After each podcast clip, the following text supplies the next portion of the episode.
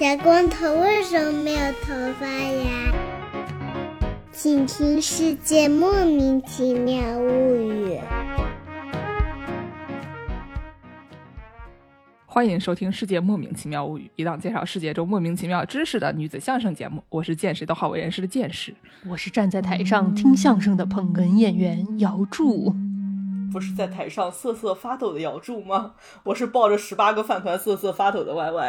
哎，为什么呀？南京，我跟你们讲啊，这个南京啊、上海啊、江浙沪啊，现在都是外面的气温四十度，体感五十度啊！哎呀你说这个都已经不是抖的问题了，我的天呐，一出门我就觉得要死了！哎呀，瑟瑟发抖。本期节目所以要给这个江浙沪的朋友们送点清凉啊，夏天到了，来点清凉的内容。嗯，穿过午夜的层层灯火，哎，这好像是往别的方向哎走了，不是不太对别的节目你在说什么啊？嗯，嗯，刚刚我们在讨论，在录音之前，我们在讨论这个助攻年轻的时候看的一一部叫做《山村教师》的电电视剧，不是说是电影角是电影哦，电电影电影，啊电影然后说说主角是黎姿，但他没有注意到，说哎，我小时候看了好多遍呢。哎，你说说看，你现在一个这么怕鬼的人，小时候看了那么多遍《鬼上身》，真是的。嗯不是，我觉得香港恐怖片还好。嗯，对比比日本的是好多了。香港基本上，而且是你在电视上，可能你看第一遍挺吓人，但是多看几遍 可能就就背下来了，就很好笑，对吧？不是？我觉得你要是日本恐怖片看了二十遍，你也能背下来。但不那个不不不用了你跟一句，不不不不不用了不不不用了不不不不，我跟助攻这期找资料，我们都找的心惊胆战的，都类似于大白天我们都不敢往下看，都快速划过，快速划过这种。就是找资料找着找着，突然腿边有一个毛茸茸的东西蹭了过去，然后就很害怕。结果发现资料是突然小心翼翼的回头，而且钟汉有时候他想玩的时候，他会站起来扒你，然后就像是那种《盗墓笔记》类型的那种鬼故事里面，哦就是什么、就是你的背后突然出现了一双毛毛的小手，然后就很突然感觉到有什么力量在拽着你的脚。对对对对，嗯毛毛的小手，好可爱哟。明明其实就很可爱，对的。对呀、说到这个，要给他送清凉啊，对吧？嗯马上到中元节了，我突然发现这个中元节在英语里面叫 Hungry Ghost Festival。恶鬼那别的鬼就不配过中元节吗？鬼，我觉得这个设定就是大家都挺饿的，所以你得给他烧点吃的、用的什么的。我觉得可能在文化里面不一样，比如说之前我们讲过但丁那个地狱里面，它嗯就有专门比较饿的鬼 和不那么饿的鬼，对吧？嗯它那个每层地狱里面的鬼都不太一样，然后这个就是中元节就只是恶鬼过的，但我们这个非常好吃的这个东亚地区的人民啊，大家天天满脑子想着都是今天吃什么，明天吃什么的，大家一下地狱不让吃了，那肯定很饿，对不对？所以就是 hungrygoese Festival。就是后面我们可以给大家介绍一下，就是咱们这个文化里想象中这个阴曹地府人不仅有阳寿，还有阴寿，你到阴间还要过日子，过日子你不得吃饭吗？所以说也有恶鬼这个品类啊，就是吃不饱的。但是不是恶鬼的人，你到了阴间你还得过日子，还是得吃饭，是不是？真的假的？对啊，给大家来讲一讲这个阴间指南啊。哎，对对对对对，就是我还是去阴间打工了，叫什么哎异世界穿越冒险之我在阴曹地府打工。来来来来，我还是给大家说一说你小时候看过的恐怖片。哎，我我其实小时候也没有看过很多，因为就是就是这么说人菜但是瘾大这种类型，人菜瘾又大，对人又菜瘾又大，一直就是感觉是刚听鬼故事或者是刚看鬼片那种情节的时候，一开始是没什么反应，但就是会可能。大概过了一天以后，然后脑子里面就会开始回放那些片段，你这是什么那个呆呆兽啊？亚东是吗？看了一天才能有反应。懂？就就就就就这种，就是所以就是你就会觉得，嗯，可能我还行，但是后知后觉这劲儿特别大，但就控制不住自己，就会想去看。所以就除了一些什么啊，就是之前主播也说一些香港鬼片之外呢，就当时看了一个比较多的类别，就是日本日本鬼片。哎呀，就我们都就应该大家都是至少那一两部你是看过吧，对吧？对。对，就不知道是多少人的童年阴影，但就肯定中间有这么一位撒大口 姐姐，嗯，是吧？啊，就是撒大口中文叫什么呀？啊，叫贞子宇宙大 IP 啊，这也属于。哎，宇宙大 IP。对，这个宇宙大 IP 还入驻了那个大阪环球影城，就是呃，哎人家呦有一个项目，到时候再，我现在还先说电影吧。还要卖关子，竟然！哎，对，先先卖个关子，这一系列我给你从头讲到尾，就来来来来，包围你全方面。这个赶快回头看一下，害害怕。现在撤退还来得及。没关系，我这儿四十度，我不怕。就我其实当时最早我看的第一个版本不是电影，我记得大概可能是小学四年级的时候吧，《午夜凶铃》的小说，然后开始入驻了各大书店。哎呀，然后我今天还在跟助攻说，就你想它这个《午夜凶铃》，它是一个 ring 的一个概念，就是一个环的概念。嗯，就它它日文叫 lingu 对吧？就是对，就是 the ring 啊。ring 啊，对吧？我一直以为，因为我只看过电影嘛，它电影里面有一个就是打电话这么一个环节，我一直以为哦 ring 是电话铃声的这么一个概念，但好像哎嗯，呃我们卖个关子，先卖个关子，又卖关子？卖五万个关子，呃，这叫 build up，赶紧说，赶紧说，嗯。对，就是我小时候是就是看书特别喜欢看封面，就这个封面看上去好看，我就会想去看它的内容。哦，然后当时这个《午夜凶铃》它小说的封面吧，就是做的还挺好看的，就是它可能就是那种黑颜色的，特别统一，然后每个封面上面有个环儿，然后中间不知道是一个什么东西，嗯，然后你就看着你就会觉得，嗯，这个系列看上去嗯和《指环王》的某个经典包装大同小异，就觉得嗯有点跃跃欲试，想去看一看。对，毕竟《指环王》它的本质也就是 ring，也是那个 ring 嘛 ring 对吧？对吧？对，one ring to rule it all，是吧？对对对对对，哎，打开了以后吧，就后悔了，就是发现这好像跟我想象中的这个不太一样。哦就，你不知道它是鬼故事是吗？他看到封面好看，他就买了。哦，没得买，我在就在书店翻，就楼下家里楼下有个先锋书店，哦我就在书店饭嗯，我没得敢买。先锋书店这个地方比较吉利，里面有一个大十字架，比较辟邪，你可以看一看这种东西。说对，镇宅哎，对，就是你在里面看书，你会觉得就是可能看的，嗯，感受到主的关爱，后面有一些对，啊对有一些光环。怪不得哎第二天才能反应过来呢，当天还被罩着呢。第 第二天你这个 buff 掉了，低 buff 就上来了。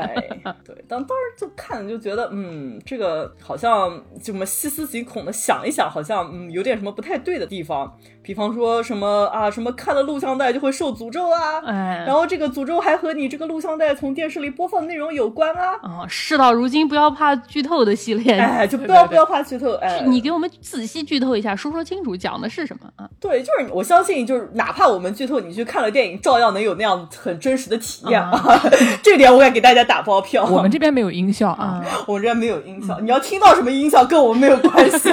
然后那是姚柱的问题，不是我们的问题。一会儿我就在背景塞一个那个电话铃响的声音，不做人了，这个这故事刚开始吧，就是好像是有这么几个人，然后突然在同一天离奇死亡，哎，哎，然后就就是这种样子展开，你就有人离奇死亡了，你就要去调查到底是一个什么样的死因，对吧？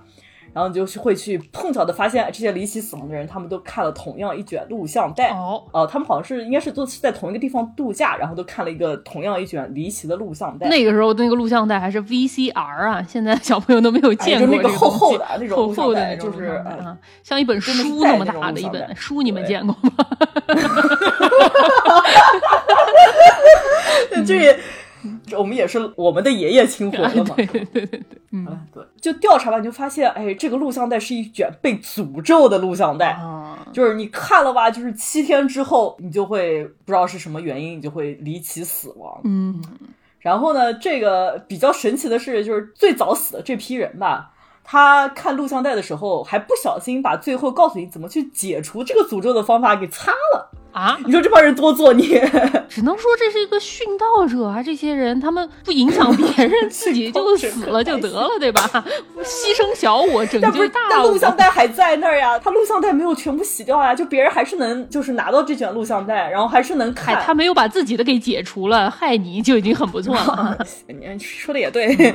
然后后来就去调查就是什么原因，然后就揭开了这么一个和贞子这么有关的这个一个谜团，就说贞子啊有一个悲惨的身世啊，哎，哎，就是从小可能被人给杀了，被投到了井里，投到了井里了以后呢，他本身是有超能力的。他好像他和他妈都是超能力者。对，然后他这个有超能力，他这个怨念呢就形成了一卷录像带。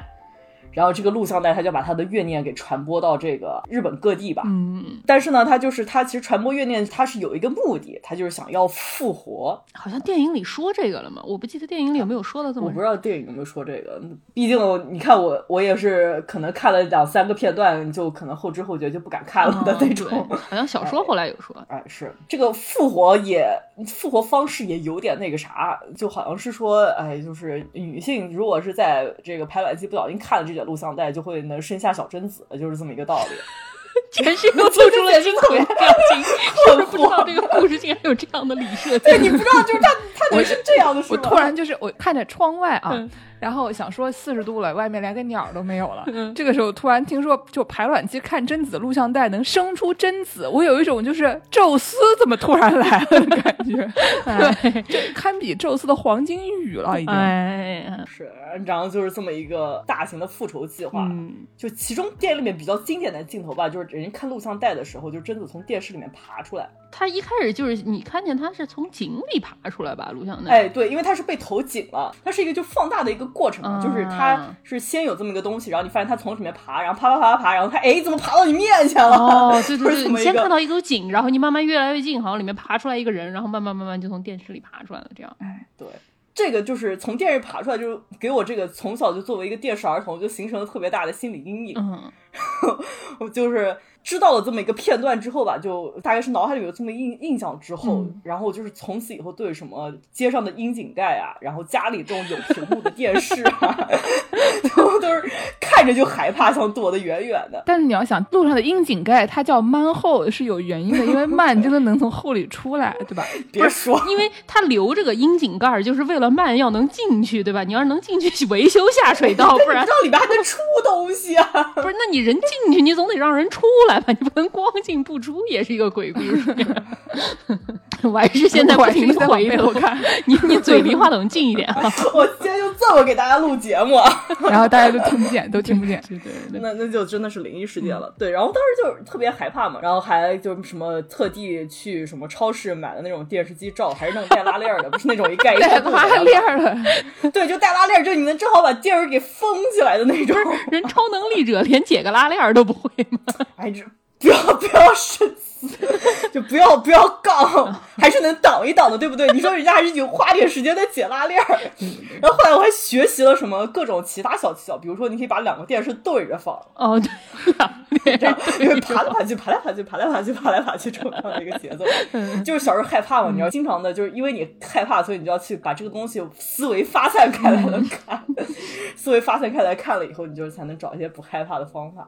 然后后来我了解到了，就是这个小说总共其实有四部，哎就是当对对对时比较著名的场景，这个电影就可能只拍了前面两部，就是比较出名儿的那些片段，都是从前面两部的情节来的。嗯嗯，然后他这个前面两部电影还是沉浸在一个恐怖片儿和灵异片儿的这么一个范围当中。嗯，对，片儿，但这个小说的作者呢，其实是一个医学生，是有医学背景的这么一个、一个作者铃木光司。对，然后呢，他在这个第三部开始，他就已经开始放飞自我了。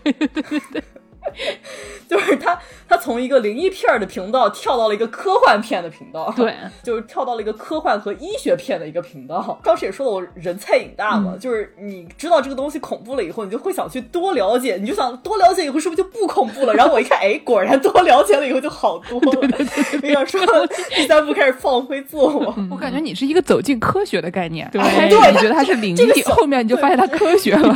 掉到一个坑里爬了两天，爬出来了。就你你说的还真对，就是这个小说吧，我觉得也是一个走进科学的一个概念。嗯，就是你是先就是发现，哎，这个电视机里面怎么爬出来的一个人，对，然后你后来解谜着解谜着吧，你就发现，哎，这是一个你在这个什么一个房子外面看这个电视机里面爬出来一个人的这么一个概念，就是他后来给你解释啊，就是说，就是他其实这个整个鬼故事呢，它其实并不是发生在真实世界的，它是发生在一个大家用这个超级计算机模拟出来的一个世界。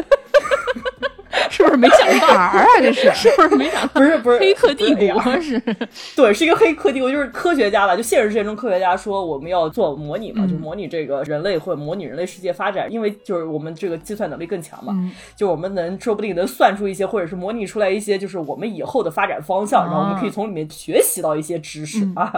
但是呢，就是你这个毕竟计算机嘛，你就肯定要有 bug，就要有病毒，对吧？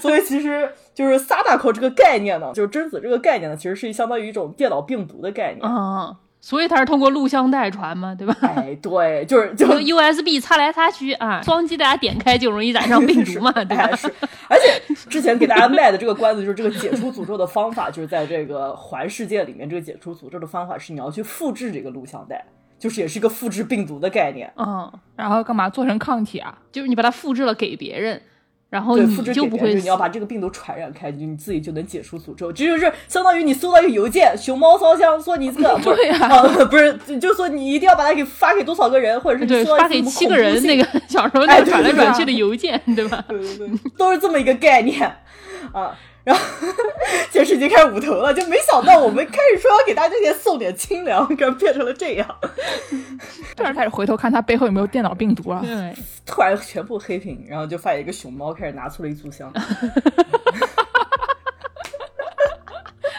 Y two K，古代段子，就现在大家现在有经历过这种电脑病毒吗？除了那种什么盗号的，感觉可能也不是很多了，没有那种大规。模的，很少了已经。太可惜了，嗯，那大家去看看《午夜凶铃》，感受一下。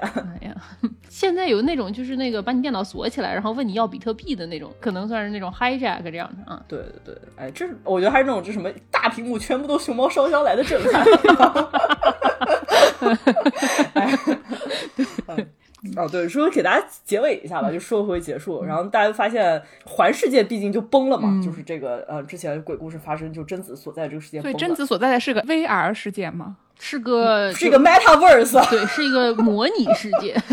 对，也不是，也不是 metaverse 啊，是是模拟世界，就是相当于就是我要去模拟一下这个啊这个分子要怎么扩散，然后我建了这么一个小。那它里面的人知道他们在模拟世界吗？哎，你这个问题问的很好，正常人是不知道的，但是里面有一个人，金凯瑞了，哎，对，摸了摸这个天，好像有个边啊。就突然就是可能受到了什么 revelation，就受到了什么启示，然后能打通了一个电话，然后和外面世界接通了。哎呦，他感受到了有人在观察我，哎呦，然后我和外面进行了联系。人群中跳出了一个大光头啊！这是。哎，这是就第二部小说结束的时候给大家卖的这个关子。我我刚刚其实还想说，那如果他们这只是一个 metaverse 的话，那那个贞子她岂不就只是穿模了而已吗？他们只就只是土豆厂 做的不太好，贞子穿模了。对那种还是一般都还无伤大雅嗯嘛，但你这个可能还是就是有造成一点伤害。NPC 突然就死了，然后你这个 NPC 还扩散了，就所有 NPC 都死了，就所有 NPC 都变成了贞子，这个枪还挺有画面冲击力的，啊就哪怕你隔着屏幕看一下，就是全世界所有女的突然都是一人生出一个身子来，是不是很刺激？哎，你别别别别说了，这想想还是有点害害怕啊。但哎，说说回来，就是他后来第二部到第三部的时候，他发现就是外面的人也作死了，他把里面的人啊、呃就是里面那个和外面接通的这么一个人的这个 DNA 给复制出来了。啊，然后他就把这个病毒带到了世界外面，然后这个就真的这么个病毒带到世界外面，但是它表象并不是这种组织录像带的形式，毕竟我们是个科学的世界啊，我们是个科学的世界，我们没有灵异行为，所以呢，它造成的表象是人会得一种莫名其妙的癌症，然后会就发现啊，你这个就可能一般器官都衰竭了这么一个情况。这个癌症叫做人类癌，你感受一下。所以用那个日语叫人间癌吗？应应该是应该是，但是呢，这个复制的人他突然就知道了自己的从哪儿来的，应该到哪儿去，他就发现啊，我的使命就是如果我回归了那个环世界，那这个现实世界中就不会有癌症了。啊，所以呢，就是啊，就是这么一个结束，就以这个人回到了环世界，还把这个环世界的这个真子病毒也治疗好了，这么一个啊皆大欢喜的这么一个结局。艺术人生了？我靠，对呀、怎么突然就艺术人生了？感觉一开始是什么走进科学，嗯然后变成了那个焦点访谈，最后变成了艺术人生。对，没毛病，都是都是这个中央台的这么一个套路下来，你可能就是不小心什么从十二台看到了什么三台，然后又看到了中央一套这种感觉。所以呢，就是大家听下来也会觉得，如果你真的小时候还对这个有阴影，你把这个故事了解完了之后，你就会觉得，嗯，可能果然还是多了解一下还是有好处的，可能也就没有那么有 阴影。就不吓人了，对对对。是当然这个电影好像也是，就是拍的时候就是拍了。第一部电影拍的就是这个《午夜凶铃》嘛，然后拍了《午夜凶铃》之后特别火，因为它是这种日式恐怖片儿的这种始祖，它那个音效渲染啊，包括它那个怎么说呢，它那种环境渲染的非常多，它不是那种就就是是那种 jump scare 那种，就突然跳出来吓你一下，不是那种一个跳出来一个大妖怪啊，或者哎是什么血淋淋的，什么切个头啊这种样子的。对对对对对，它是那种就是环境恐怖类型的，所以这个片儿当时特别火，挺新颖的这么一样。然后他们就想着，一开始想说那怎么办？那就接着这个原著小说这个铃木光司的往下拍呗，结果就拍了第二部，拍了第二部叫做这个《复活之路》，然后慢慢就开始多。就是开原始创剧本，不不不，《复活之路》是根据螺哦旋拍的，拍了之后他就开始慢慢开始揭露，就是后面这些大开脑洞的什么 电脑病毒啊，包括什么妇女生下贞子啊什么，然后观众就开始觉得好像有点儿。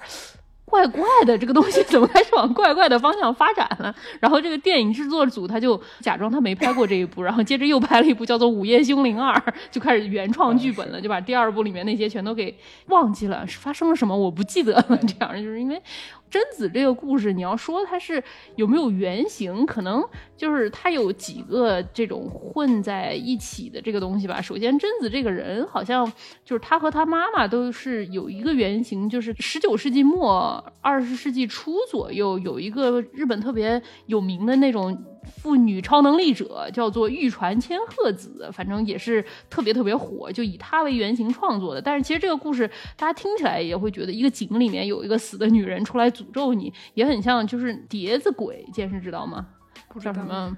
冥巫夫就是萨拉亚西，就是说日本的这个古代有一个武士家里面有一个女佣，她这个女佣长得挺好看的，然后她这个主人就有点对她起了非分之想，他就想要霸占她这个女佣，但他又没有由头，于是他就有一天跟他这个女佣这个小姑娘叫做阿菊，就是菊花的菊，他那个阿菊说说我要办一个宴会，我们家有很多很贵的那种招待客人的盘子啊，你给我管好，我有十个盘子，你要是丢了一个，我就拿你试问啊，你给我管管好，很贵的。然后最后他就在这个宴会之后，他就偷偷藏起来了一个盘子，然后就跟阿菊说：“我本来给了你十个，你看现在怎么只有九个了呢？你要负责任的，那你看看你是不是要啊这个以什么别的方式来偿债啊？”阿菊就愤恨之下，然后就跳井自杀了。嗯然后就变成了一个在井里的这么一个鬼，然后就传说中啊说这个什么城里有一个井里面有阿菊的鬼，你每次靠近的时候就会听见一个女生在里面数一个盘子、两个盘子、三个盘子，然后数到九个盘子的时候就说九个盘子，剩下一个盘子怎么没有了？然后就跳出来把你弄啊，死。少了一个盘子。哎，对对对 对反正就是这种比较本格的这种鬼故事嘛，就就你知道什么隔壁隔间的花子啊，问你要不要出来玩儿啊对对对什么。哦，我我刚刚搜了一下这个萨拉亚斯基，就以前有一个叫做波州盘子，芋头在下面看着我，对不起。你们看看，就是被被电脑病毒吓成什么样儿？就是说有一个叫做波州牌儿乌夫萨拉亚斯基，我也不知道这个东西怎么读啊、嗯的这个实录，就是讲江户后期的一个就是那种历史故事的，说什么姬路城的第九代城主小四这个人，嗯他呢就是以前家里有这么一个女仆，嗯然后讲说他有一些各种各样的政治斗争啊什么东西的，然后别人过来搞他，然后就是他不喜欢他的女仆，然后把什么责任推到了他的女仆身上，然后把什么别人的死推到了这个女仆身上，最后把他杀了，然后把他的尸体扔在井里面，就是跟这个本来说是你要什么强奸犯的色情故事不太一样，就是就是就是确实是在他那个城里面有这么一口井，他你你现在去也能嗯。看到，它上面说是就是小菊在的这个井嘛，旁边立了很多石碑，像是封了什么在里面，然后意思就是里面有一个鬼，你要把它封在里面。具体这个女鬼她是怎么冤死的，这个东西有不同的传说的版本吧。有的人说是就是陷害的，有的人就说是他这个主人对他有非分之想啊什么，反正总体来说就是有这么一个女鬼。我觉得大家可能还是更喜欢这种更本格的这种鬼故事，哎，就是是，或者有这么一个鬼，就不要变成电脑病毒就行啊。啊，对你把它变成电脑病毒，大家可能就不那么害怕，或者就不那么爱看了。你把这个《午夜凶铃》你回归到它原本的这种鬼故事上来说，大家就更爱看。这个《午夜凶铃》后来拍了什么美国版的吧，嗯还有什么各个地方的这种版嘛，啊。哎，但说到这个纯鬼故事啊，那助攻要不要来给大家介绍一下您的童年阴影？啊，我童年阴影当然就是那个了，就是之前说的嘛，日本恐怖片，大家别的没看过，有两部总看过吧？一部《午夜凶铃》，另外一部不就是这个《咒怨》的吗？哎咒怨》剑师看过吗？我讲实话，我这两个电影里面只看过美国版的《午夜凶铃》，然后看了一半睡着了。你童年少了很多乐趣，你童年少了，很多乐趣。你童年少了很多乐趣啊。对，这《咒怨》这个故事讲的是有一名妇女，她是一个死刀咖，她是一个跟踪狂类型的这么一个女的，然后她一直喜欢她上学的时候班上一个男同学，然后她就一直在。跟踪别人这样，然后别人结婚跟女朋友在一起，他还躲在别人家里，什么床底下什么，反正就有点怪怪的，对吧？然后这 这已经是犯罪了，什么叫怪怪的？私生饭的违法行为啊！就这个女的，她就叫川柚加耶子啊，就是我的童年阴影，她本人。然后这个加耶子后来因为同班同学们没看上她嘛，她就又跟另外一个男的就结婚了。结婚了之后生下了一个小孩儿，结果发现这个小孩去上小学，小学的班主任也就是他以前暗恋的这个男同学。然后他就反正就写在日记里什么的，被她这个丈夫发现了。她丈夫一方面发现了他老婆一直暗恋他儿子的小学班主任，然后另一方面去医院检查，发现说他自己的这个精子有一些问题，实际上生下小孩这个可能性非常的小。于是他就怀疑啊，说我这个孩子到底是不是我的？我这个老婆一直喜欢别人，于是一怒之下就把他这个老婆儿子都给杀了。然后老婆好像还是什么。给分尸了，藏在家里啊，放在阁楼上啊什么的。然后那个小孩的什么猫也给杀了，什么。于是这个房子就变成了一个闹鬼的房子，谁进去之后就会被这两个怨灵给缠上。然后基本上就是你症状是什么？就是你进过这个房子之后出来就能看见儿子，他这个儿子叫俊雄，就是一个蓝蓝的一个小男孩，浑身都是蓝色的，眼睛没有眼白，眼睛只有眼黑的这么一个小男孩。他是一个先来的使者，他来了，你看见他，他会蹲在你们家角落里不说话。过一会儿，你就开始听见他妈妈发出的那个呃呃的这个气泡音，然后他妈妈就出来就把你弄死。这个东西看了这个电影之后，可能有不说少吧，最起码有两个礼拜的时间，洗澡的时候不敢闭眼睛，就是洗头的时候得睁着眼睛洗，眼睛里不知道进了多少洗发水。然后第一个礼拜刚看完，叫我妈，我们家那个洗手间是一个洗澡间和厕所分开的嘛，叫我妈在外面马桶上面给我坐着，帮我看着后面角落里没有出现蓝色的小孩抱着膝盖坐在角落里，不然不敢去洗澡，还是挺害怕的。今天我说要搜一搜这个电影，然后我就看到了俊雄的照片，现在我又开始回头看一看，看看隔壁角落有没有蓝你色的小孩们你们看一下 chat 里面，我刚给大家发了一个新的图片，你看了这个图片以后，可能就不会害怕了。这是俊雄长大了以后，我看不不对对对对，不不不不。不不不。俊雄小时候也是有眼白的，俊雄他本人小时候也是有眼白的，但是不是你们看见他变成肌肉男的样子？我看见。不不，就这个这事儿还是要感受一下这个童年阴影才知道，就是你还是看这个片子，你看了你就知道真的害真的挺。PTSD 的。嗯，哦，刚才在就是这个全方位包围，还有一个刚才没说嘛，就是嗯如果大家想现场体验一下这样的清凉啊。就是在在那刚刚也提到过，就是在这个大阪环球影城，然后曾经哎有呀过这么一个项目，就是大概是一个嗯包了一个电影院，然后把你邀进去观赏这个电影，就说就是前面有个这个播报员，就是说来我们下面有一个啊有个片子要播给大家看，我们要试播一部电影。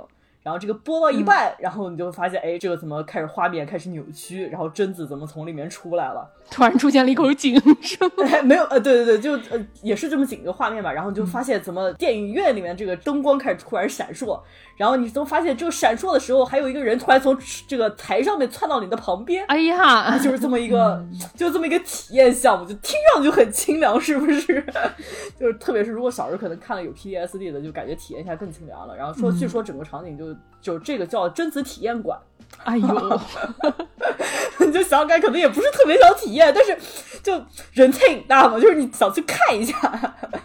我跟你讲，我现在能发现，就就是这个东西你看过和没看过，真的是有很大的不同的。嗯你看是剑师他没看过，剑师听我们俩说，就是一脸不知道这两个女的在说什么，不知道这两个人在怕什么，就觉得不就是一个小孩吗？你看他变成肌肉男了，好好笑。然后我跟 歪师感觉就是已经被这种恐惧刻在 DNA 里了，就不停再回头看，就在网上找一找资料，想说完了完了，我们已知贞子可以通过什么电线爬到你家里来，请问现在 WiFi 也可以吗？这样的感觉。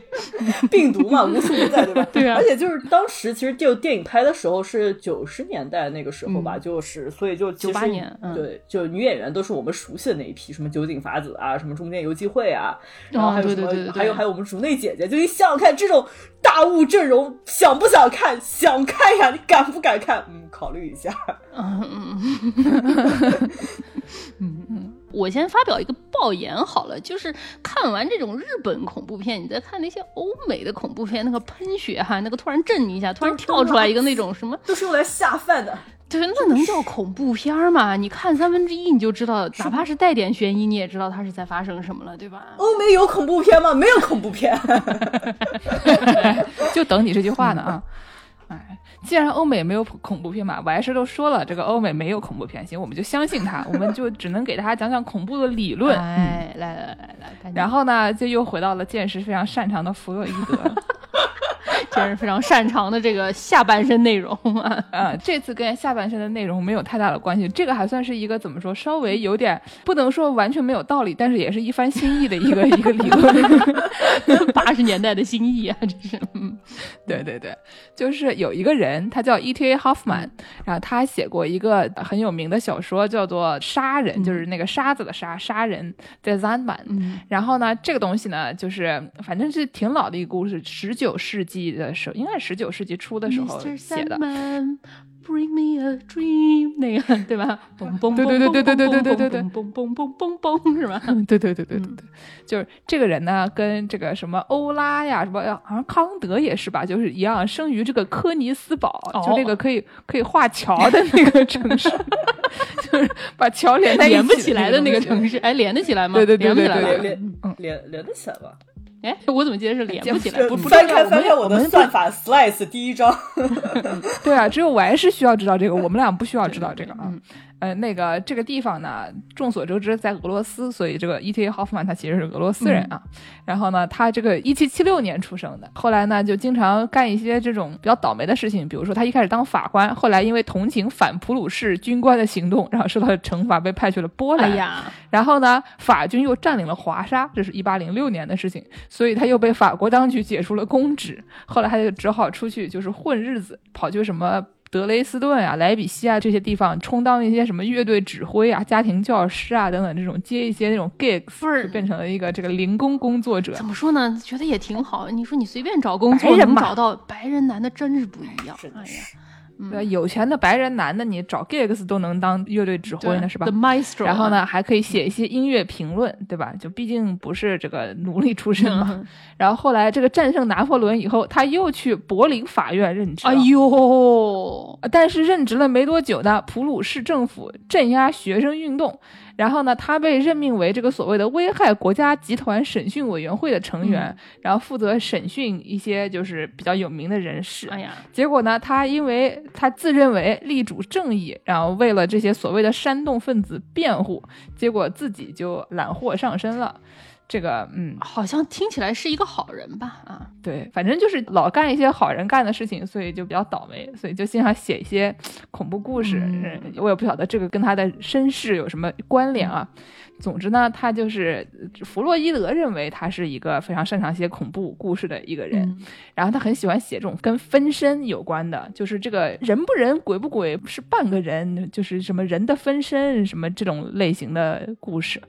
然后呢？刚才我们说的这个杀人，它也不是不是一个分身，但它是一个呃科幻片。就是这个故事呢，最开始有三封信，就那个年代很流行，就是以书信体的这个形式写小说，对吧？然后呢，这个主人公呢，他给他的对象，主人公叫。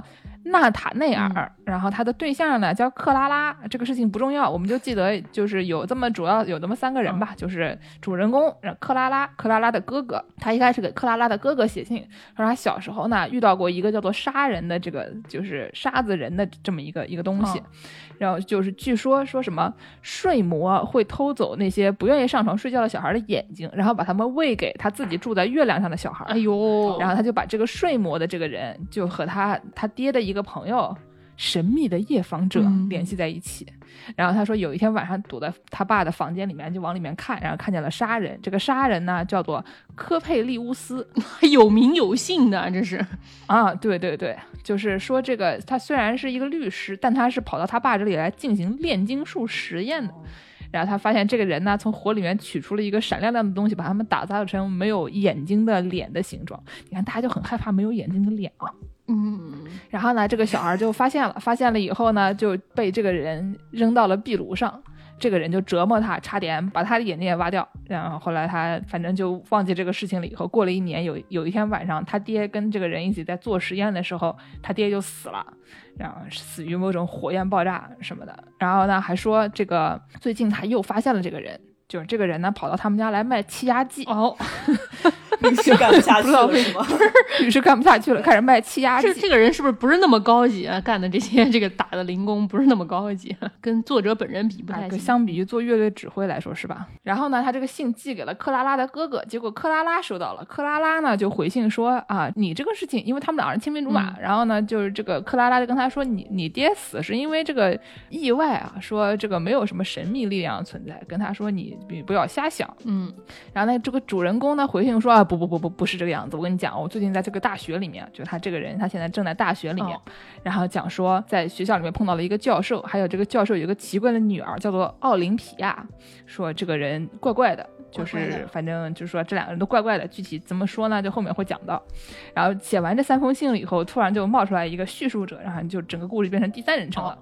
就说这个后来呢，这个主人公他放假回家，然后就满脑子想的就是这个杀人啊的事情。然后呢，他这个情绪还影响他本来要跟克拉拉结婚，结果呢，他就不太想跟克拉拉结婚了，还写了一首关于刚才那个杀人那个科佩里乌斯破坏他的爱情幸福的诗。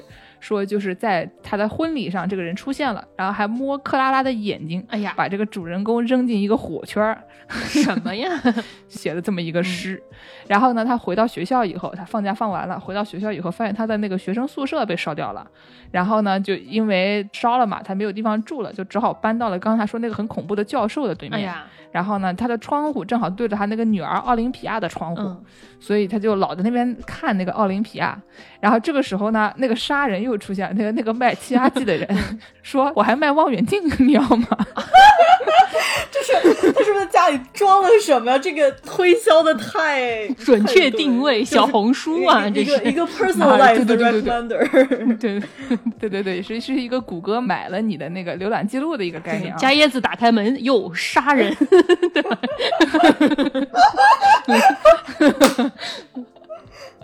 说我气压计你要吗？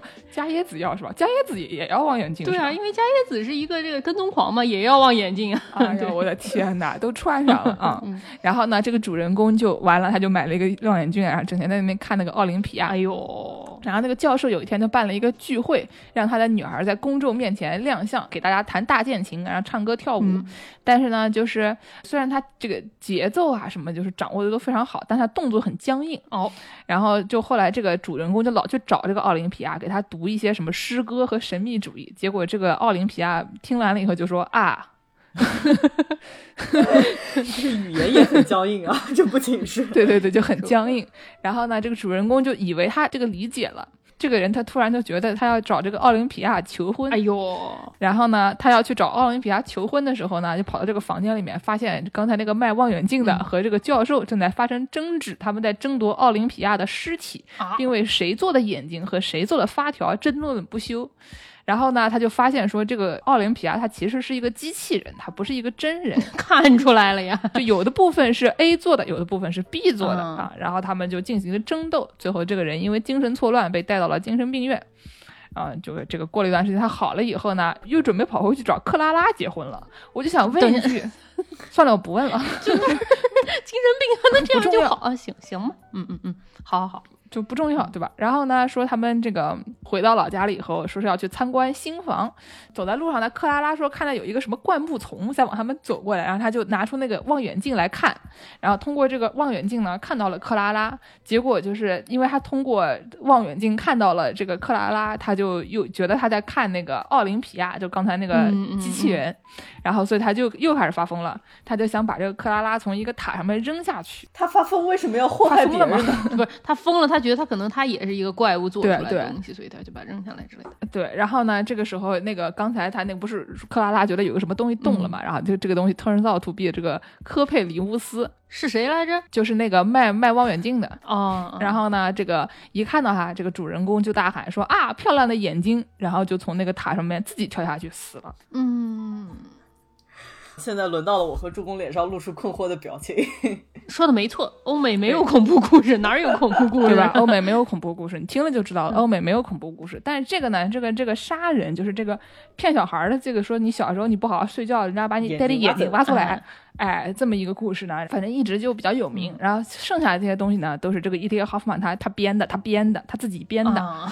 但是呢，那个弗洛伊德就认为说，你看这个东西就很有意思，他指出说这个有一个词叫做 unheimlich，、这个 heim 呢是家的意思，就是 unhomelike 这样的一个字，就是那个英语里面叫做 uncanny，然后就说这个 heimlich 和 unheimlich 好像都是有点怎么说恐怖的意思，嗯，然后就说，就是因为它这个 heimlich 是说这个字面上的意思是就是像家一样的嘛，然后所以就是说最恐怖的东西是最熟悉的。亲切的东西异化了，嗯。就你比如说你看到了一个脸，但这个脸这个没有眼白，嗯，对对对对对，然后呢，就是说什么你最恐怖的东西就是老房子闹鬼，对吧？你家哎突然出现了一个小孩这样的东西，啊，所以就是他的弗洛伊德的理论啊、就是说呢，这个最恐怖的东西就是最接近你熟悉的东西的这么一套，然后还是从什么词源上什么嘛嘛嘛嘛嘛讲了一通。我觉得弗洛伊德这个话说的没错啊，朋友们。所以说嘛，虽然没有太多道理，但是也是一番心意。欧美没有恐怖故事，我再给大家讲一个 欧美没有恐没有的恐怖故事。讲一个讲一个，就是说这个啊，犹太文化中间有一个这种半死不活的一个东西，嗯说是有生命的拟人生物，叫做 golem。这个 golem 呢，一般都是拿这个粘土或者嗯泥巴做的。然后在这个圣经里面，诗篇还有什么中世纪的书里面，他们经常就拿来被形容成这种一坨的没什么形状的这个材料。然后呢，这个东西在这个犹太文化里面，就是说它能被赋予生命。哦，就有点像那个动森里面那个陶俑那个样子的东西。对对，长得像个陶俑。对对对然后呢，它的这个概念呢，跟女娲玩的泥巴差不多。嗯大都在东北玩泥巴，捏着捏着就捏出来了，大概就这种感觉。元素生物啊，对，然后呢，说它捏出来了以后呢，因为它可以随便捏嘛，嗯所以你就可以给它加上各种各样的这个隐喻，然后建筑是大喜。有有的时候呢，它可以是这个好人，他可以是坏人，嗯。可以是犹太人，可以不是犹太人，可以是男的，也可以是女的。嗯。然后据说呢，有一段时间他经常被用来这种暗示什么战争啊、孤立啊、啊。绝望啊等等这些概念。然后呢，就是在这个一些版本的这种，就是反正犹太教的神话或者是这种经书里面，他们就是被说 golem 头上会写着希伯来语，嗯。就是如果他在上面写着这个 amet 这个词，就是真理的这个、嗯。这个词，它就会就活过来。哦但是如果你把这个 amet 中间这个 a 去掉 d，它是 e m e t，嗯相当于嗯就是如果你用这个拉丁字母写的话是 e m e t，但是如果你把这个第一个 e 去掉的话，它就会变成死亡的意思。然后你把这个字抹掉，它就又死了，这是一个字谜游戏是吗？就是一个谐音梗的一个感觉。挪动一根火柴让等式成立的概念。出现，快，赶快！现在脸前出现了很多勾了，我 们立刻开始想，去掉哪个字母它就可以死，这样？我的天哪，怎么什么东西都能被你们玩成小学奥数？受不了。嗯，对，然后呢，就是这个在西方人看来已经很恐怖了，没想到吧？就是那个卡夫卡之前有一个小说叫做《在流放地》，嗯我是好像在那个《吃人之爱》一期节目里面提过，所以我就不在这儿讲了。大家有兴趣的话可以去听一听。大概意思就是说，在这个一个叫做流放地的地方，他们有一种刑具，这种刑具呢，同时也有一种写作机器，然后他通过就在你人体上面写字的方法，就是把这个人杀掉，哦大概就是这么一种一种刑具。然后呢，它中间后来出了一点问题，最后就是把一个男二号吧，就是他有一个主人公，但他还有一个配角也很重要的一个配角，把这个配角杀掉了。但他的杀法不是一直写字，而是就是在他这个眉头正中间，就是额头上面咚穿了一个洞，就感觉就是大家都说啊，这个就是那个 Golem 的那个 reference。但那是真会死啊，写字呀，那的确是真会死。嗯，对，但是呢，就是说，大家一听就知道，这个卡夫卡写的这种小说呢，它恐怖起来，无非也就是有点恶心，嗯对吧？就是他的，你说你在身上写字，然后就一直流血，然后就是写着写着就把这个人写死了，嗯然后呢，这个中间的这些 reference 基本上都是一些什么死。亡笔记的概念？死亡笔记还更吓人一点，因为就是你，你不是你，不是一个你不能就是肉眼看见他哦他受刑，对对吧？对这个肉眼看见他受刑反而没那么恐怖，嗯就有点就像哥特小说一样，有点恶心。嗯，有点血腥，嗯对，但所以呢，就我们就想说，这卡夫卡啊，他要是看过《聊斋》的话呢，可能就能稍微的学到一些这个中国文化的精髓，以后写的恐怖故事呢，可能格局一下就打开了，对吧？哎，对对对对对。但是呢，有一个什么问题？卡夫卡的确看过《聊斋》啊，但他看的《聊斋》呢，他的翻译的这个名字啊，叫做《中国鬼怪和爱情故事》，也没毛病啊，没有毛病啊，也没毛病啊，这个事儿。但是就感觉你最恐怖的那种氛围啊，可能没有能翻译过去。嗯，据说《聊斋》是拥有这个外语译本语种最多的中国古典小说啊，说明我们国家的这个鬼故事啊是传家宝啊，有非常多变别的东西大家不爱看，嗯中国鬼怪和爱情故事大家都爱看啊。是是，然后就是说，这个卡夫卡曾经在给他的某一个未婚妻，哎呦，给那个某一个菲利斯的信里面啊提过，这个有一个叫做马丁布伯的一个人，这个他是一个神学家，嗯但是这个人呢，不知道为什么翻译过这个《聊斋》，然后把它翻译成了中国鬼怪和爱情故事，然后他还说啊，我看过这个中国故事，这个东西写的非常好。嗯然后呢，就是当时有这个马丁布伯的版本，还有一个版本是这个叫做一个人叫做魏礼贤，然后就是这个人叫 Wilhelm，嗯，叫 h i s h a r d Wilhelm，然后但他名字后面还带了一个青岛，为什么？因为他以前在青岛传教，他是什么哦德国同善会的一个传教士，跑去青岛传教了以后呢，有一段时间 known as 青岛，就怪不得听这名字魏礼贤啊，是那个就卫生的卫，礼贤是那个礼貌的礼貌的贤人的贤啊，这个对对对，中国文化含量过高啊。哎对，因为他就干这行的嘛，就是以这个传教士都非常厉害，嗯这个外语水平都特别好对。然后呢，说这个这魏礼贤翻译过这个书，然后马丁布伯就刚才我们说的这个宗教哲学家，他也翻译过这个书。嗯然后就是因为他翻译了庄子、庄子的语录和寓言和这个中国鬼怪和爱情故事，哎，所以呢就被大家认为啊是这个中国专家，说明那个时候当中国专家的这个 bar 不是很高，能看懂中国字儿，能翻译成德文已经挺不错了。哎，对，但实际上呢，这个东西，因为它虽然是个德译本啊，但是它其实是一个英国的汉学家，叫这个翟里斯，这个人也很有名，叫那个 Herbert Giles。嗯，然后这个人呢，他翻译了这个《聊斋志异》四百五十五个故事里面的一百六十四个故事，然后这个马丁布伯只在这一百六十四个英语故事里面挑了十个，然后呢，另外在中文里面又挑了六个，就其实也没有多少。跟我们节目有点像，我们有时候也是查一下英文资料，给大家翻译翻译成中文啊。复制粘贴到 DeepL 里面，然后给大家读一下。对，见识有的时候会给你查点原文，什么德文资料啊，基本上也是这个概念。嗯哎，对对对对对，然后所以这个里面的一些《聊斋》里面的一些故事啊，还被那个有一个德国的二十世纪初的这个作家叫 Hoffmannsthal，、把它演成了这种什么芭蕾舞剧。哦说是有一个叫做梦的一个故事，具体是哪一个故事我也没有仔细看，但是呢，他就说把这个东西翟里斯翻译成了 Princess Lily 莲花公主。然后呢，这个 Hoffmannsthal 把它改成了芭蕾舞剧以后叫做蜜蜂 就感觉这三件事情之间没有一点联系。玩那个电话亭啊的那个 综艺节目，你跟我说，我跟你说，说到最后不知道说成什么。对对对对对对对，嗯，所以总之呢，就是这一段时间啊，在德国很多地区都风靡这些中国民间故事啊、中国鬼怪和爱情故事啊等等的。就是这个东西，卡夫卡是的确看过的。但是呢，还有一种比较假的说法，就有一个叫做亚诺什的一个人，嗯，这个人呢就是编了一套说什么卡夫卡对话录，哦，好多里面的内容都是他瞎胡诌的，就写了一个叫做 卡夫卡谈话录。哦然后他就说啊，这个卡夫卡读过这个《聊斋》，然后说他读过这个刚才说是布伯翻译的那个《庄子》吧，嗯这个事儿可能是真的，因为就是布伯正儿八经翻译过。对对，但是呢，他后面就开始就开始编，说卡夫卡那里还有什么别人翻译的这个老子的格言和道德经。然后呢，他还说啊，这个卡夫卡就告诉他啊，就是带引用的，嗯听着就不太像真的，就 就说他长久以来相当深入的研读老子的作品，然后但是呢，他发现他自己这个认知啊比较肤浅，不能理解这个老子的这个范畴。所以就只好放弃了。但是他有一本书马马虎虎读懂了，这就是庄子的《南华经》，就不是哥们儿都不是这么说话的，你不能瞎编呀。反正就是里面说的东西稍微有一些离谱啊，嗯但是就是卡夫卡读过什么魏礼贤翻译的书啊，或者说翻译的这个布伯翻译的书，感觉是是有可能的。毕竟那个同一个年代的人真实有的书，对吧？哎，对，所以他在自己那个小说里面还写过一些什么万里长城建造史啊之类的，有一些跟中国的有关的故事。反正那段时间还是比较流行这样的东西。毕竟说什么本雅明的叔叔都去青岛建过铁路，那个时候应该是一个就是反正全球化很很厉害的一个地方。古老神秘的东方力量这样的概念古。老神秘的青岛啤酒，没错。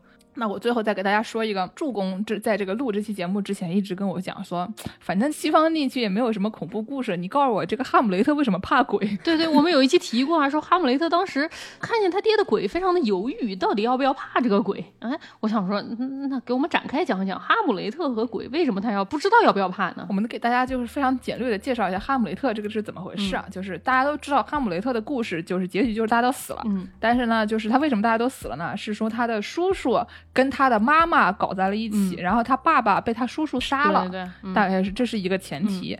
然后呢，有一天哈姆雷特就是在这个大半夜的，在这个城墙上面走着，哦，好像是别人在城墙上走着，出现了一个鬼，嗯然后呢对对对对告诉了哈姆雷特，反正他是不知道要不要信这个鬼，他见到了一个鬼，嗯然后这个鬼跟他说，哎，我是李爹，我跟你讲，我就是被李苏苏杀掉的。哈姆雷特心想说，哎，你别占我便宜啊，谁是谁爹？都想做我爸爸。然后呢，就是这个事情，为什么说哈姆雷特不知道要不要信他呢？因为哈姆雷特不是大家都知道他是一个非常犹豫的人，他还在那边琢磨哎我这个要不要杀我叔叔，对吧？什么等等等等等，琢磨了半天以后，本来你把他叔叔杀了就就杀了，结果琢磨到最后以后大家都死了，就是这么一个比较惨的这么一个结局啊。所以就是哈姆雷特最大的问题就是他太琢磨，想太多。他为什么想这么多呢？因为哈姆雷特他虽然是丹麦王子。但是他在路德教的老巢上学，哎呦，非常熟悉嘛这个事儿，有哦的主播也干过。也是我们中西部的地方上的学吗？对 对，没有他在他在这个路德教老巢维滕堡上学，但他是个丹麦王子。哦众所周知，这个丹麦呢，当时反正还是信的是这个朴实无华的天主教，但是呢，在这个维滕堡这个地区，路德教的这个地方呢，他们就搞出了一些新的教义啊哎。对，这两个东西的主要的区别，这两种神学主要的区别就是说，这个天主教呢信各种什么天使啊、嗯鬼魂呀、什么炼狱啊，在这个上帝和你之间传各种东西的信使啊，哎就等等的，对对就是信一大堆乱七八糟的东西。然后呢，他还信说，比如说那个布道的人，他也可以作为就是在教堂里面的嗯什么牧师，他也可以作为这神和你之间就是这姓氏这样的一个东西。嗯然后呢，他们还信什么圣像崇拜等等的，就是各种这样乱七八糟的这些东西，他们都可以作为这个神谕或者神的力量的一些就是代表。嗯，它这个方式比较多元。对对对，所以他们就是搞起什么节日来啊，一套一套的，对吧？就是有很多好玩的东西。嗯天主教徒呢，所以他们就是信这个鬼魂的，他们信这种还没有被送进天堂或者地狱的这个死者的这个灵魂啊、嗯炼狱的鬼魂这些东西。但是新教呢，新教它是一个识字了的东西，对，就是马丁·路德的一个最大的贡献，就是说他把这个圣经翻译成了德语。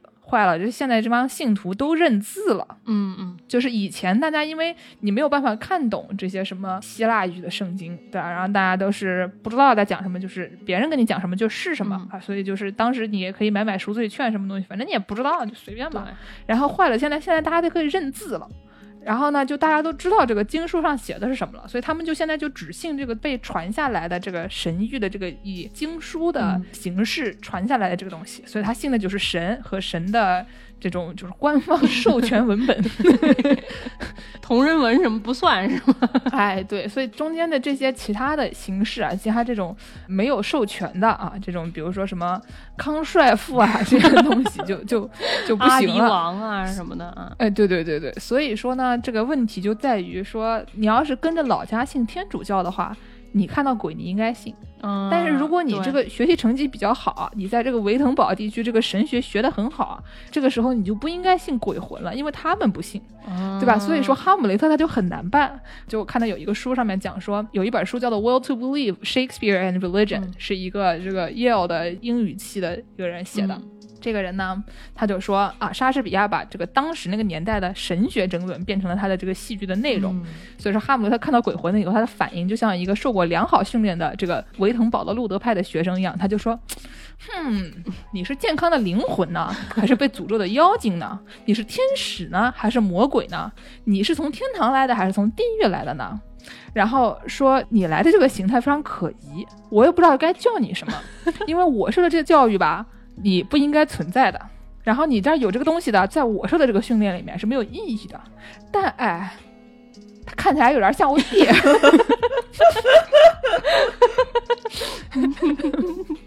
所以就是他自己把他脑内的那一套都说了一遍，就是说，啊对对对对，我看见你了，这个东西它的确在我眼前有这么个东西，嗯我也不知道它是个什么东西，它呢也不应该存在，按照我这套理论，它也不应该存在，但它长得有点像我爹，长得像我爹，说话像我爹，走路像我爹。有句话怎么说来着？长得像鸭子，说话像鸭子，走路像鸭子。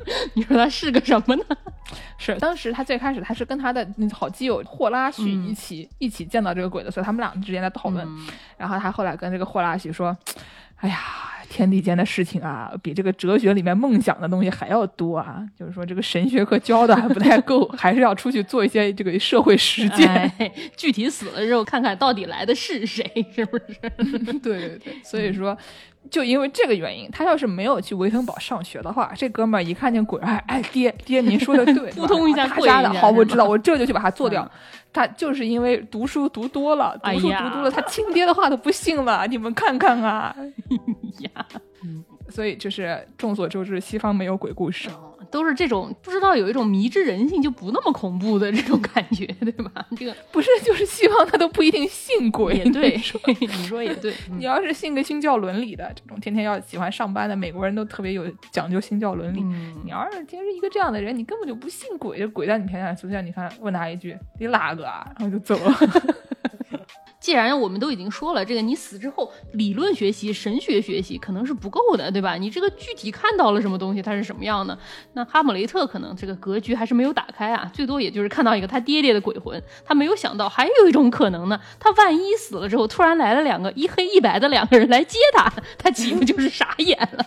所以就给大家介绍介绍，在咱们中国啊，这个阴间它应该是一个什么样的一个流程啊？这段也是我在网上查的这个资料啊，我我给大家读一读。不是英文资料翻译成中文来读的吗？对，是是正经的中文资料。毕竟这这你要问我，我张口就来，这个阴间是什么样，说的像我去过一样，好像也是有点吓人，对吧？首先呢，你这个死了之后，大家都知道会有一个叫做黑白无常的这两个鬼差来抓你，就是你这个魂魄离开了你这个身体之后，黑白无常啊，首先他会去这个你你所在的这个地级单位啊，你的这个小区不是你这个城隍庙或者你这个土地庙报备，吓死我！我以为我以为阴间都有网格员那。肯定啊，你到你本地的土地公公不就是你的网格员吗？他就是先去报备，报备完了之后就来引这个死掉的这个魂魄，嗯引出你了之后呢，就把你往地府带啊。经历的第一个关就是所谓的鬼门关，鬼门关旁边有一条护城河，这个河就叫忘川河。经过这个鬼门关之后呢，你就走上了黄泉路啊。走上了之后不可以回头，我也不知道回头会怎么样。说回头你老婆就会掉回地狱。哦对对对没看过上那个故事吗？真的是。对对对对对啊！走完了这个黄泉路呢，你就会来到这个奈何桥。奈何桥就是跨过这个忘川的嘛。奈何桥头就住着这个孟婆，孟婆在那熬着她的这个汤。然后这个孟婆汤你喝了之后，你不是立刻你就会忘记上辈子发生了什么，在你进入轮回之前，你在阴间还是能记得的你发生了什么。然后呢，经过了这一段，过了这个奈何桥，你就可以登上望乡台。望乡台上面有一块石头，这个石头叫三生石。记载着你的前世今生，根据你这个三生石上的这个记录啊，回头你就要到那个阎王殿接受审判，然后你才能决定你进入到哪个轮回里啊。但是还没到啊，你走过三生石，再往前走就到了迷魂殿。一般你走到迷魂殿的时候，这边就是你死了之后刚好七天，不是死了以后怎么还要害他呀？就对你得背带着走，且走一段路呢，走七对对对。天呀！哎呦，你走到迷魂殿之后呢，你可以在进去之前回头去看一下你在世的这个亲人，因为你进了迷魂殿之后，你喝了这个迷魂汤之后，你就真正的下了这个阴间了。所以说，人不是有一个头七嘛？就说你这个人死了头七的时候，他会回来看看，就是在进迷魂殿之前。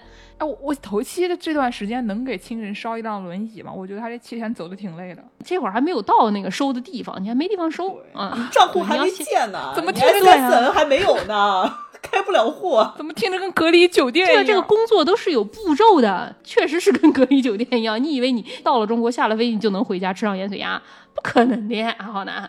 你是有流程、有步骤的。大家政府地级官员都是有工作要做的，你要好好配合。就是嗯，喝了迷魂汤，出了迷魂殿，你就到了这个丰都城鬼城，在这边你就到了这个十殿阎王的这个地府了。你就过这个十个阎王啊，大家一起审你啊，就看你做了什么，因果报应啊。不好的话，你是不是要下地狱啊？你下了地狱，你就要去赎罪啊。然后如果说你赎完了罪，或者是你并不需要赎罪，你这辈子过得挺好的人，就可以接着往前走。再往前走，你就到了这个幽冥界，这你才到了这个阴间呢啊，就是这个你阳寿过完之后，你还有阴寿啊，所以说你就在这个幽冥界要过这个阴寿，在这个幽冥界里面，你才能到你能收贡品的地方，也就是说你在阳间的亲人给你烧的东西，你就可以收得到了。嗯不到这儿，你还是拿不到给你烧的那个什么小汽车啊，所以我在这儿给阳间打一个电话，然后我就可以把我这个电脑病毒传到杨静。哎，对对对对对对对，你要在这儿，他要建一个这个哦。电话局，你才能电话局。拿个 IC 卡，然后再拿个熊猫烧香。哎呦，年轻的朋友们又听到了未知的词汇，都是一个来自于九十年代的新意啊，对吧？然后在这儿，你把你的阴寿过完了，你才可以进入到下一世。那我们给大家介绍点有用的东西吧。那就嗯你想想看，你阴寿啊，你这阴寿时间也挺长的，是吧？对对对对，你要养家糊口赚钱呢。对啊，如果说你家人给你烧钱，你还好一点，哎但是我估计这个地府的这个通货膨胀问题也是挺严重的，大家烧的这个面值一年比一年大，对吧？以前烧点黄纸，现在什么十万、十亿啊都往上烧啊，对吧？就是具体你在这，你在阴间不对，话说的不对，就是给大家就补充点知识吧，就以后用得上。嗯，以后用得上。这一切都是一个赌博，对吧？你像哈姆雷特，如果他信的是这个天主教，一闭眼看到黑白无常，哎呀，完蛋了，格局没有打开，姓错的了，对吧？等于是那个考试的时候看见了不认识的题，你以为你考的是语文，结果打开卷子一看，发现是挪威语的，死了，对吧？哎，哈姆雷特是丹麦人，我再讲一遍好吧？都要了解一下。我们之前也讲过，就是但丁里面的这个地狱啊，还有这个哈迪斯那期啊，就给大家讲了一下这个地狱是一个什么样的构造，就地狱有哪些可能要去报备的一些官职，对吧？对，那这个就刚才助攻讲的这套流程啊，就是中国的阴间啊，就是这个阴间到底是一个什么样的构造？对对对，你听出来这中间有非常多工作可以做的，你这些步骤、这些流程都要有工作人员在旁边给你扫一扫这个哎健康码什么的我们。给大家介绍一下这些工作人员，就毕竟以后用得上嘛，对吧？先先说说啊，就之前中共也提到了几个关键人员，就是提到了这个丰都大帝啊，这个黑白无常啊，还有这个对地藏菩萨。大家也知道，就中国这个传统就是喜欢把道教和佛教一些东西融在一起。那我们就给对大家混着介绍了，毕竟你也不知道你到哪边就遇到谁嘛，就多了解了解总是好的。越听越不对。哎呦，上门卖望远镜那个人还卖百科全书，多了解了解总是好的。啊哎，是，就之前周公提的这个十殿阎罗啊，就是在这个阴间，就是有这么管的不同的十位阎王。然后呢，这些十位阎王呢，其实都是一些大家熟悉的人物。哎，哦就是对对对对都都是一些熟悉的人物。就其中一个，就是我们介绍过嘛，这个包拯啊，包青就是头上天是吗头上有月牙那个，然后门口有两个铡刀那个，就是嗯其中的这个第五殿的这个阎罗。对我我之前看过有一个什么小说里面说包拯什么。白天断人案，晚上断鬼案。我想说，让不让人睡觉了？能让人死了再干这活儿吗？然后发现包拯其实是双胞胎。拉面店的双胞胎是吗？对，因为这个是月曜以前有一个有一个梗，就是说那个有一家店，说是有有一个女老板，每天任何点她都在那，然后呢，他们就说好恐怖啊，这个老板为什么一直还活着呀？他每天都工作那么长时间，然后节目组去采访，发现他们他们家是双胞胎，然后这两个姐妹，这个白天晚上就是颠倒干活。说到想，我想组里面就是有两个人长得特别像，总觉得他们会某天不小心合并了。合并同类项嘛开，心消消乐是吗？三个坐一排就没了。呃，说回这个十殿阎王啊，就是每个阎王其实管的一块都不太一样嘛，就是所以你可以去看一下，就是不同的大家的职责，你就会了解到，就是如果说哪天我要考公务员儿啊，这个地府公务员儿，哎，就是你对哪个方面感兴趣啊，或者是你有什么个人崇拜，就偶像，就把每个人的背景了解一下，然后就可以去就考他们家的公务员儿。那还是死了之后再考啊，活的时候考太辛苦，白天晚上没有双胞胎的朋友 稍微有点吃力啊。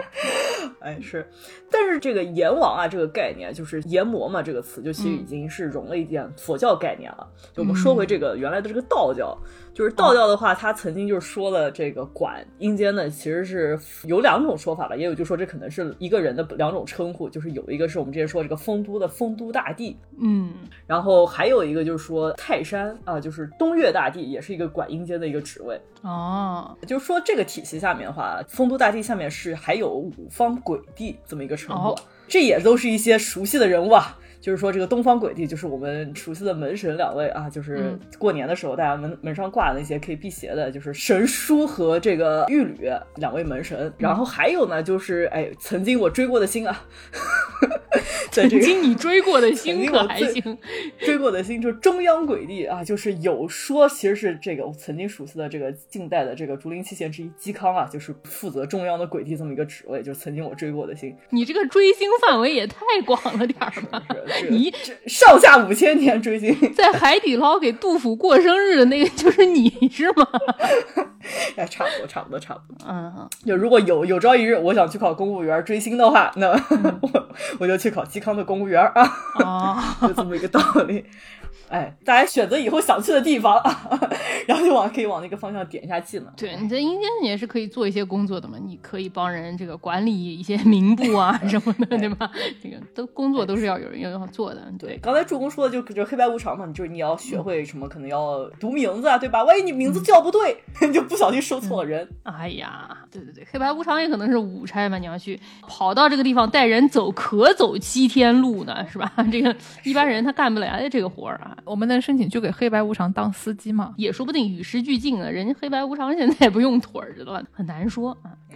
行，那给大家说了这么多，我们结尾给大家放个 Mr. 三的慢慢，不然。哦，可以，哦好好好，给大家放个 Mr. 三的吧，哎也是一个这个古早文化 reference。对对对啊对对，就之前见人说这个杀人，后来被唱成了一首歌啊，就讲的就是这个杀人啊，你要不要你要不要让我睡觉啊什么的，这个嗯，之前说的这个霍夫曼写的这个故事是相关的啊。那感谢大家的收听啊！大家可以在微信公众号、微博和豆瓣关注我们，也可以在微信公众号后台和爱发电平台给我们打赏。想加入农广天地粉丝群的朋友，可以在微信公众号后台回复加群。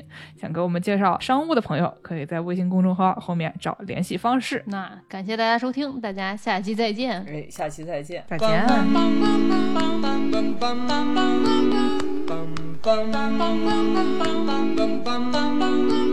Mr. Sandman, bring me a dream. Make him the cutest that I've ever seen. Give him two lips like roses and clover. Then tell him that his lonesome nights are over. Sandman, I'm so alone. Don't have nobody to bum bum bum. Please turn on your magic beam, Mr. Sandman.